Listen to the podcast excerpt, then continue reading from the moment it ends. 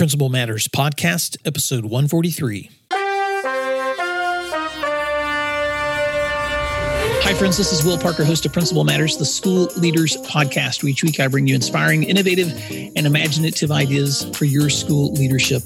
This week, I want to talk about learning for all with my guest, Dr. Garth Larson. Garth Larson is the president of First Educational Resources based out of Oshkosh, Wisconsin. He previously worked as the K 12 director of learning for the Winneconne Community School District in Northeast Wisconsin. He also served as an elementary principal and high school speech teacher and English teacher. Garth earned his doctorate in educational leadership at the University of Wisconsin Oshkosh, and he sits on the board of directors for ASCD Wisconsin, serves on the K 12 Advisory Council for Education for the University of Wisconsin Oshkosh, and also serves as an adjunct faculty member educational courses offered through the Dominican University of California as well as the University of Wisconsin Oshkosh. He is a very busy man who consults with school districts across the country, provides customized professional development around a variety of school leadership topics. He's also an author of Grading for Impact, co authored with Tom Hierck, and Collaborative Systems of Support Learning for All with co authors Tom Hierck and Chris Weber. Garth Larson, welcome to Principal Matters. Fill in the gaps on that intro and tell us something else that school leaders may be surprised to know about you. Well, first of all, Will, thanks so much for the invite to come on the podcast. Appreciate the opportunity to share. You know, I think you hit on a variety of the experience I've had. I've had the unique opportunity to kind of see education in the K 12 lens through all different levels, from starting out as a, what I often recall, call myself as a recovering high school English teacher to uh, being a, a, middle school and secondary assistant principal to the, the moment where district office came to me one day and said, Hey, we have a opening at one of our elementary schools. How would you feel about becoming the principal of that building? And you know, my previous experiences with elementary was I went to an elementary school. I maybe observed a little bit in an elementary school in my pre-service, but uh, really didn't know a whole lot about uh, leading a building at the elementary level. But I love I love opportunity I jumped right in and became an elementary principal and, and was in a couple different districts in that role and, and learned then really what learning looks like from the earliest time when our kids are four years old all the way through the time when they, they graduate from our schools. Uh, something unique and, and interesting about me, I was a collegiate tennis player.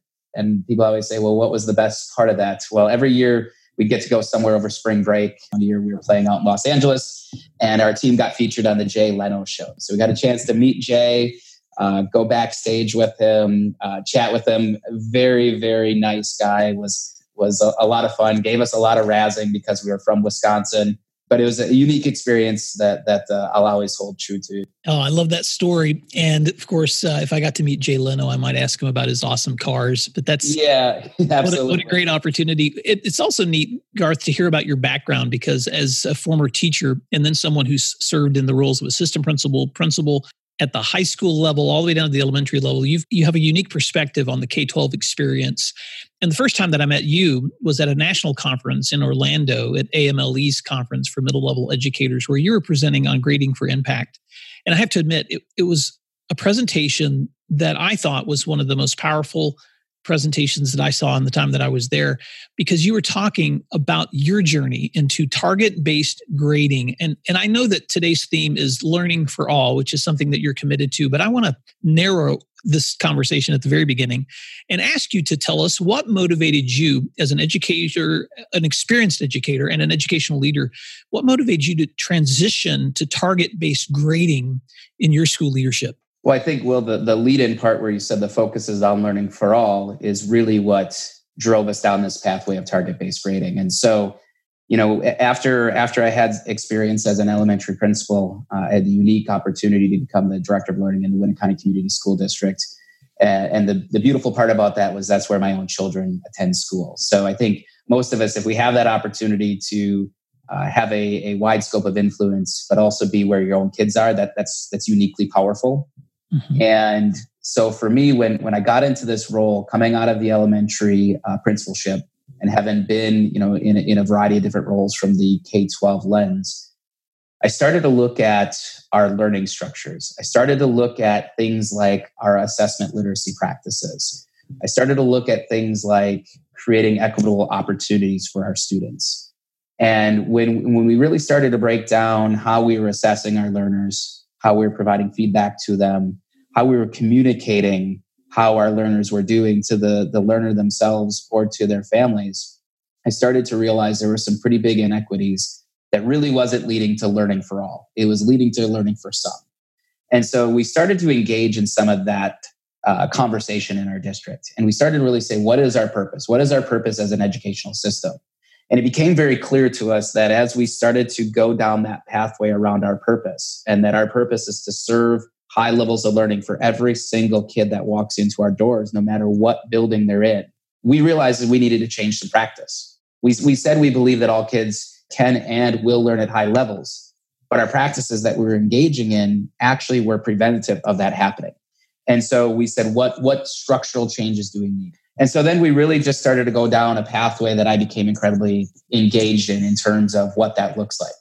You know, I'd been in a in a district where we had implemented previous several years ago uh, standards-based learning practices. And so I had that that working knowledge of it, but there were some things that we were running into as we were starting to go down that pathway, in particular at the secondary level, that weren't getting us there we were really we were trying to manage this whole idea. We're, we're in a pretty conservative community. And so as most of your listeners would know that if you're if you're an administrator in a, in a pretty conservative community how you influence change how you influence what is familiar to them is a very tricky uh, navigation. And so we started to say okay there are certain things that if we know we want our grades to be accurate honest reliable fair meaningful that there are things that we still need to keep that look on the surface level very familiar to our community.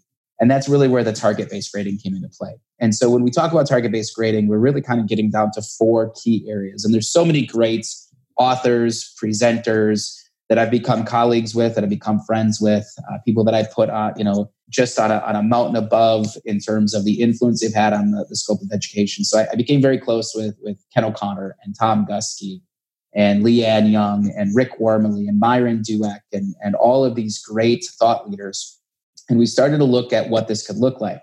What would you describe as the four keys to target based right. grading so that I have a, a kind of an outline in my own mind? And if I'm listening to this, I know listeners often take notes on these conversations too. What are those four keys? And then I want to follow up with a question about your models. Sure. So the four keys, as we kind of broke it down, were the, the first key area of a target based grading system, grading and reporting system, is that formative practice is not counted as a part of any type of the academic achievement score.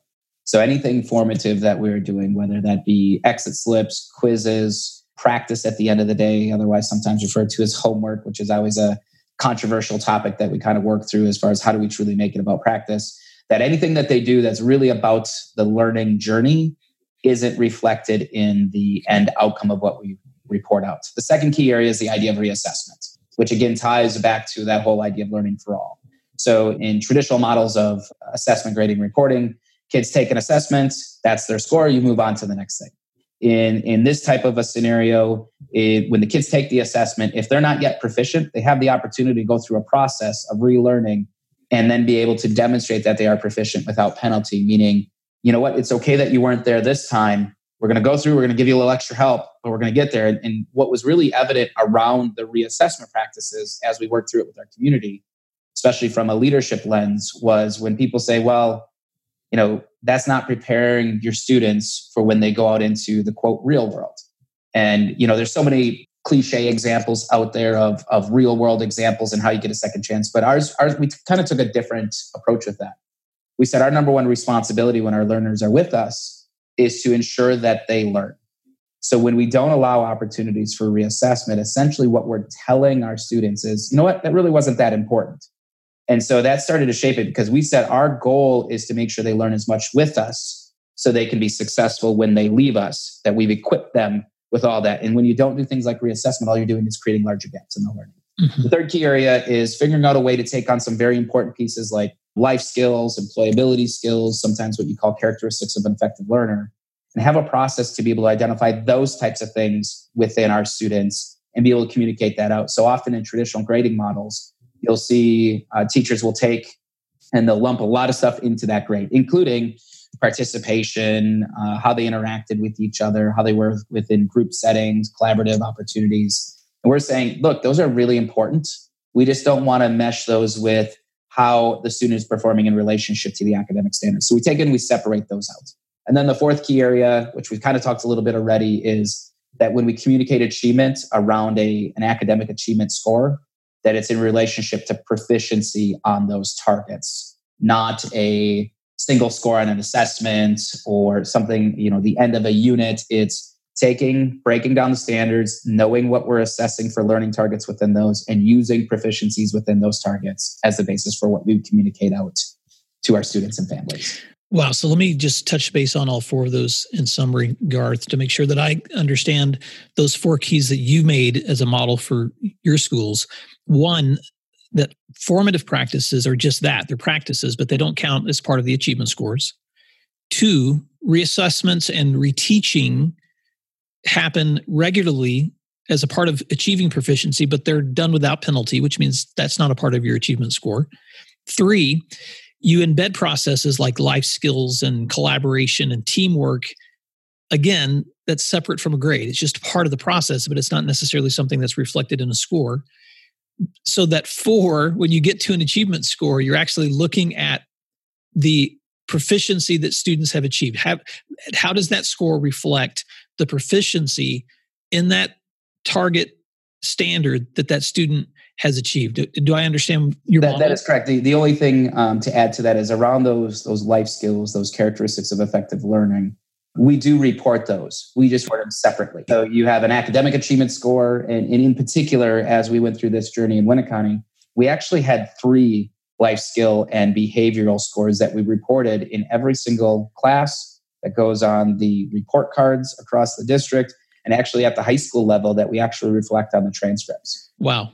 That's that's exciting. So that leads to my second question. And I know this model is going to look different for elementary or middle or high. So let's and I know you've had experience in all of those. Yeah. So let's let's start with your elementary model first. Yeah. So let's just first of all assume the old model. Yeah. So give me a quick snapshot of the old model and then tell me what the new model looks like based on those target based grading systems? Sure. So at the elementary level, and, and there's a variety of different ways, and been fortunate enough to work with a lot of districts through this to try to identify what works best for them because it's always going to be, uh, you know, there's no one size fits all approach to this. But from an elementary lens, typically in the past, what you would see is, and actually, I've seen a lot of elementary schools that still use uh, letter achievement scores on there. They might say English, it might say math, it might say science, and then have a, a letter grade on there. Or, uh, you know, if I go way back years ago, you'd see like a, an EX for excellent, a, an S plus, or something like that, or S or S minus. There's so many different codes out there that are used. What we've tried to do at the elementary level, because again, part of it is how do we how do we make sure we bring our community along and understanding what we're trying to communicate to them in relationship to how their child's performing? So in this case we would take and and you know depending on the state in our case we're, we're in wisconsin so our standards are based on the on the common core standards. So we would look at all of our learning targets within each domain of the common core and we would then communicate overall proficiency in relationship to that. So what i mean by that is so if we look at the learning targets that are affiliated with reading literature, which is a domain within the Common Core. We look at how our learners are doing within each one of those targets, how proficient they are within each one of those targets, and we'll communicate overall in relationship to that domain. Here's where your learner is. And then we would go to informational text. We'd go to writing, speaking, listening. Then we'd take and do the same exact thing for mathematics. So instead of in the past, it would just be reading, writing, math, and a, a grade now you get to uh, when you look under math now we know how as a parent i know how my learner's doing in uh, algebraic expressions mm-hmm. or in geometry or in measurement and data. So what it's doing is it's giving a little bit more specific information because often when we take and we just combine everything we don't know exactly what it is that our, our learners are doing well or what areas they still have some gaps that, that we want to make sure that we address. So what this does is it kind of starts to break it apart. At the secondary level that's where it always becomes a little bit more interesting because you can get away typically in, in, in most districts throughout, you know, really throughout North America, you can get away with having some type of a proficiency score on an elementary report card and, and parents aren't going to say a whole lot. They'll be like, yeah, that kind of makes sense. Yep, they're doing that well. They're, they're kind of doing that well. They're kind of struggling. At the secondary level, in particular, as you transition all the way up into high school, that's where that academic letter becomes uh, such a sticking point. And so, as, as we think about it from a leadership lens, it's again understanding our community, understanding their expectations, understanding what their communication looks like with post secondary institutions, that type of thing. And then you have middle school. Middle school is kind of this in between. And, and I would say about half of the, the middle level that I work with emulate what looks what it looks like at the elementary level, and about half of who I get the opportunity to work with make it look like the high school. Now, mm-hmm. we made a very conscious decision at the middle school level to make it look like the high school. We said when our kids come out of eighth grade and go up into the high school level, we want them to understand what this system looks like. We don't want it to be the first time because there are things then like GPA and, and those types of things that could influence college application processes. So the way it works at the secondary level is students receive an academic proficiency score, and, and we're a, a three point district. So if a if a learner has has met our rigorous expectation for a target, they, they earn a three, which means they're proficient. If they're going in that trajectory on that particular target, but they're not quite there yet, they earn a two. And if they're really struggling, they earn a one, which means we need to make sure we do some some pretty extensive support for them. When we get to the end of a marking period, let's say it's nine weeks or a semester, whatever it may be, we then look at all of those proficiency scores, and, and those proficiency scores then are the basis for how we determine what type of a grade a, a, a student's going to get within that mm-hmm. particular. I can imagine that the transition from the traditional models to these newer models takes a lot of time. And you've already touched on this before the importance of understanding your community, communicating with your stakeholders in a way that everyone understands and is buying into this new model. But just um, in review, it sounds to me like, for instance, in your old elementary model, you might see an A, B, C, or D, or a E, an S plus, an S mm-hmm. minus. But in that new elementary model, you're seeing descriptives of what those domains look like for reading, what those domains look like for mathematics, what those domains might look like for scientific experiment. Mm-hmm. And parents are getting to see specific feedback on where those students are reaching or are growing in proficiency. Sounds like at the secondary level, you tried to build that model a little closer to your GPA model, a little bit closer to that grade point model. So in the traditional model, most of our schools might see that A, B, C, D, and F.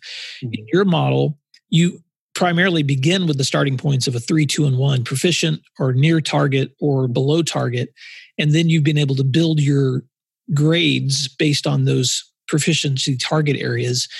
That's that sounds really exciting, but it also sounds incredibly daunting to think about how do you take a community from a traditional approach to a target based grading approach. And, and, for those of you that are listening to this, you can't see that Garth and I are having this talk through video chat, and he's laughing as I'm making these comments because Garth has experienced this. And this is where I want to go next in our conversation. Talk a little bit about the aspects of managing that kind of change. And I know we're in a limited setting here. We don't have uh, hours to talk about this. And, and Principal Matters listeners, you can get a copy of Dr. Larson's book for the full story. But walk through shortly with us what some of those aspects of change look like and what leaders can expect if they are really interested in walking into an implementation like this when it comes to managing uh, change that, that's so systematically different than what they've done in the past. Absolutely. You know, I, I, often joke as I give presentations, I put a slide up on the screen of a, of a tornado about to hit a high school. And I always, I always end as we go through and share some of these strategies and what it can look like, is that if you don't evaluate the readiness of the community, the readiness of your staff, if you don't overly communicate, and when I say overly communicate, whatever you think you've communicated in terms of the strategic direction you're trying to go, communicate it even more. If you don't do that, this entire process to the community will feel like a tornado is coming and taking out your entire school. And so I, I kind of that's why I laugh a little bit because it is a daunting task. But what I've also learned is as you go through this, and as you start to see, and uh, you can you can see some of this information in the book. And I know Will, you've gotten a chance to see a little bit of the outcomes that we saw as a result of making these changes over the course of about four years. We went from, in terms of how our students were performing from a district perspective on state accountability ratings, I believe about four or five years ago, we were around 120 or 130th uh, rated district in the state of Wisconsin. And as the last ratings came out this past October, November, we were second in the state. And I share that because it's all because of the hard work that our staff went through. It's all because we also made a commitment to a process that when sometimes things didn't go as well as we wanted to, we still said, we, we know this is right by kids. We know this is right by our community, but it's going to take us time to get there. So I think one of the biggest things is having a clear understanding of where you want to go. Like at, at the end of this, where do we want to go? And, and we have to have a realistic expectation of when we can get there. And it's also then listening from a leader's perspective, listening to what you're hearing from your teachers, from from your internal stakeholders first and foremost. Now, here's the reality: you're not going to get everybody on board, and you're not. But you also have to have that that sense of of understanding of when do we have enough people that it can start to move that needle a little bit more and that's when we start to engage in those conversations and so we had uh, you know district level leadership teams which included teachers from the buildings and we'd go and we talk to them and we'd say all right here's where we are right now. Is this a realistic next step? What you know what are we missing? We think we can be there but you're the boots on the ground every single day. You're hearing from your colleagues. What does that mean? And i think as long as you keep that open dialogue with your staff you can start to really make some great gain. The other thing is the number one goal as the administrator, and this is and this is what I actually learned uh, from my dissertation process because I actually did my dissertation on an evaluation of uh, standards-based learning practices in Wisconsin high schools, what works and what doesn't. As the building leader, the number one thing you have to do is remove barriers. So when when staff come and say this is a this is a barrier I'm running up running into when trying to do this reassessment, we can't discredit their experience because that is their experience and instead, we have to work with them to be able to understand that it's a perceived barrier that we're going to help give support to be able to work through. And so I would say it takes, it does take a lot of hold, hand holding as we go through because when the resistance comes, it's often not because it's an unwillingness, it's a fear of the unknown. And we have to help kind of collectively go into, for lack of a better analogy, into that dark tunnel with them holding their hands and and and being willing as a as a leader to say i don't know what this is all going to look like when it's said and done but i'm going to be here alongside as we go through this and I, I do believe will that when i reflect back on my years as a principal when i reflect back on my five years as as a director being vulnerable as a leader is something that that we don't do enough of and having that sense of vulnerability to say you know what I don't know how this is going to turn out. And we've said that to our staff. You know, they want so often staff want to see what does the end product look like. And if we're too, if we if we rush to showing the end product and it ends up being much different, then there becomes frustration. So I think it's it's okay to say, we know this meets our core values of where we want to go.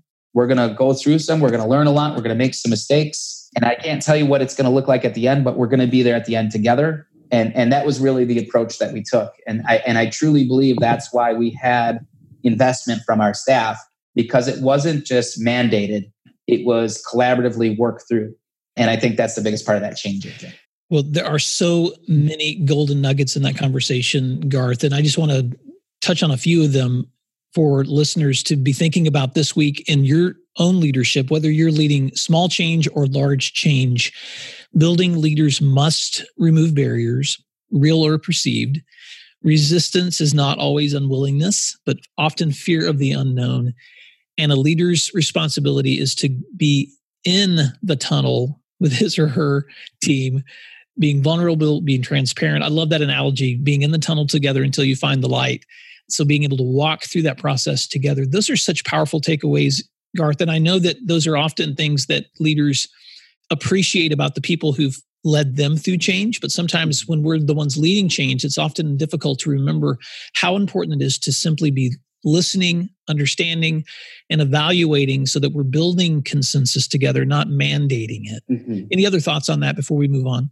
Well, I think I think it's just that, and it always goes back again to uh, you know anytime we run into frustrational experiences or that some of staff start to become resistant to something that we take the approach that we need to probably then change what our approach is because it's not it's it for whatever reason it's causing more apprehension than it is causing more consensus for how we want to move forward to better support our learners Mm. And, and I do think early on in my career as an administrator, I, I made the mistake of saying, this is just the way it should be. Because you think, you know, we know, we know in our minds that it is there, but there's a reason why our staff isn't there yet. And we have to be willing to also recognize that on our part and say, what can we do differently? I, I liken it to as a classroom teacher.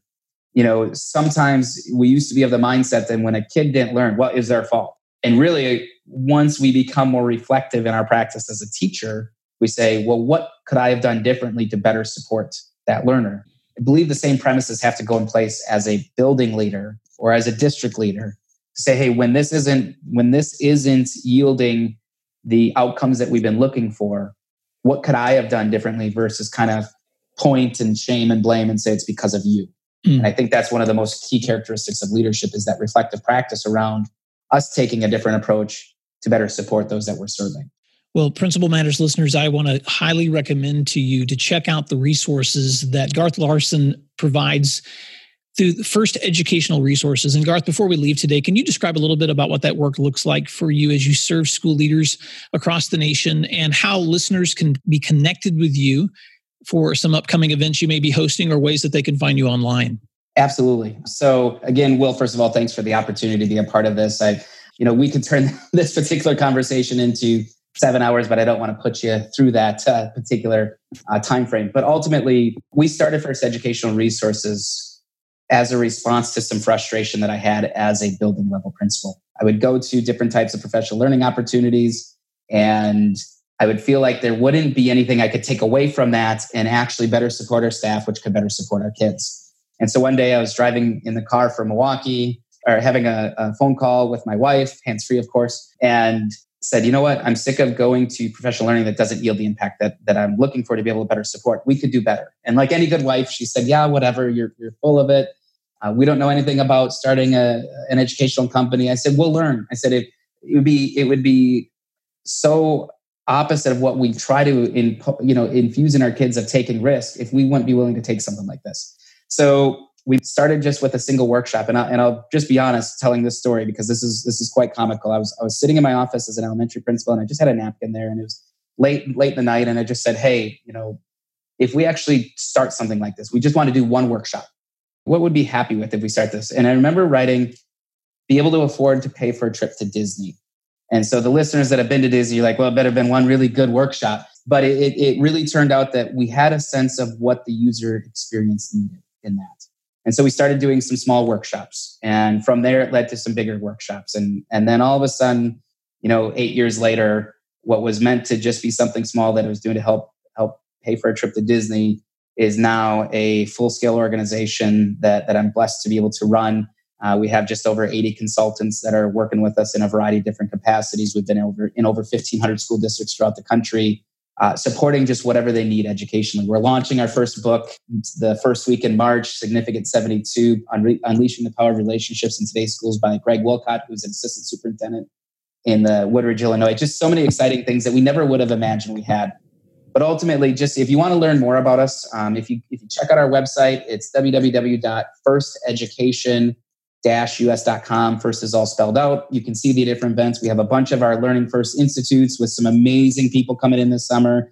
James Nottingham out of the UK, Dr. Tim Elmore, Rick Wormeli, Marcia Tate, Myron Dueck, Tammy Heflebower, Sharroky Hollie, Ken Williams, Lee Ann Jung, uh, Tom Hierck, LaVonna Roth. So many great people that we've been able to build a relationship with over the course of the last few years that come in as, as a part of our presenting team. And one of the things that we built our model on is the pillar of, or the three pillars of powerful, so we want, we're looking for impact, affordable. We've really tried very hard to be able to offer world class experiences at an affordable cost to school districts that maybe won't get those opportunities and sustainable. And that really kind of goes with the affordability. So we give them a sense of what education can and should be. We look at ways to make it so they have access through the affordability side, and then we help them build plans on how you can do that. And so, as Will mentioned, there's a variety of different topics out there that we do this on. Um, but I just encourage you check out our website. That will give you a sense of what we're doing.